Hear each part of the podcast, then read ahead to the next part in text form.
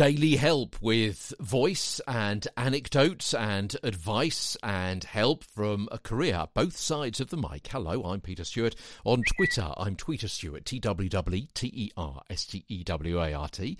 This is today's episode of Get a Better Broadcast Podcast and Video Voice. Why various voice volumes are vital. So, why is cranking the dial up or down so useful with scripts and ad libs? In natural English presentation, more volume and projection is used to add emphasis to important content when we're excited about the content, when we're speaking with several people or those who are further away, when we're angry, when we consider the listener doesn't understand the message.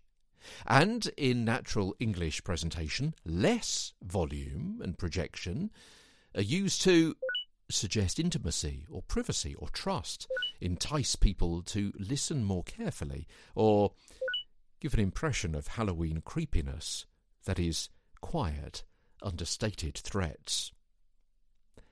Beginning to understand why different voice volumes help in different situations.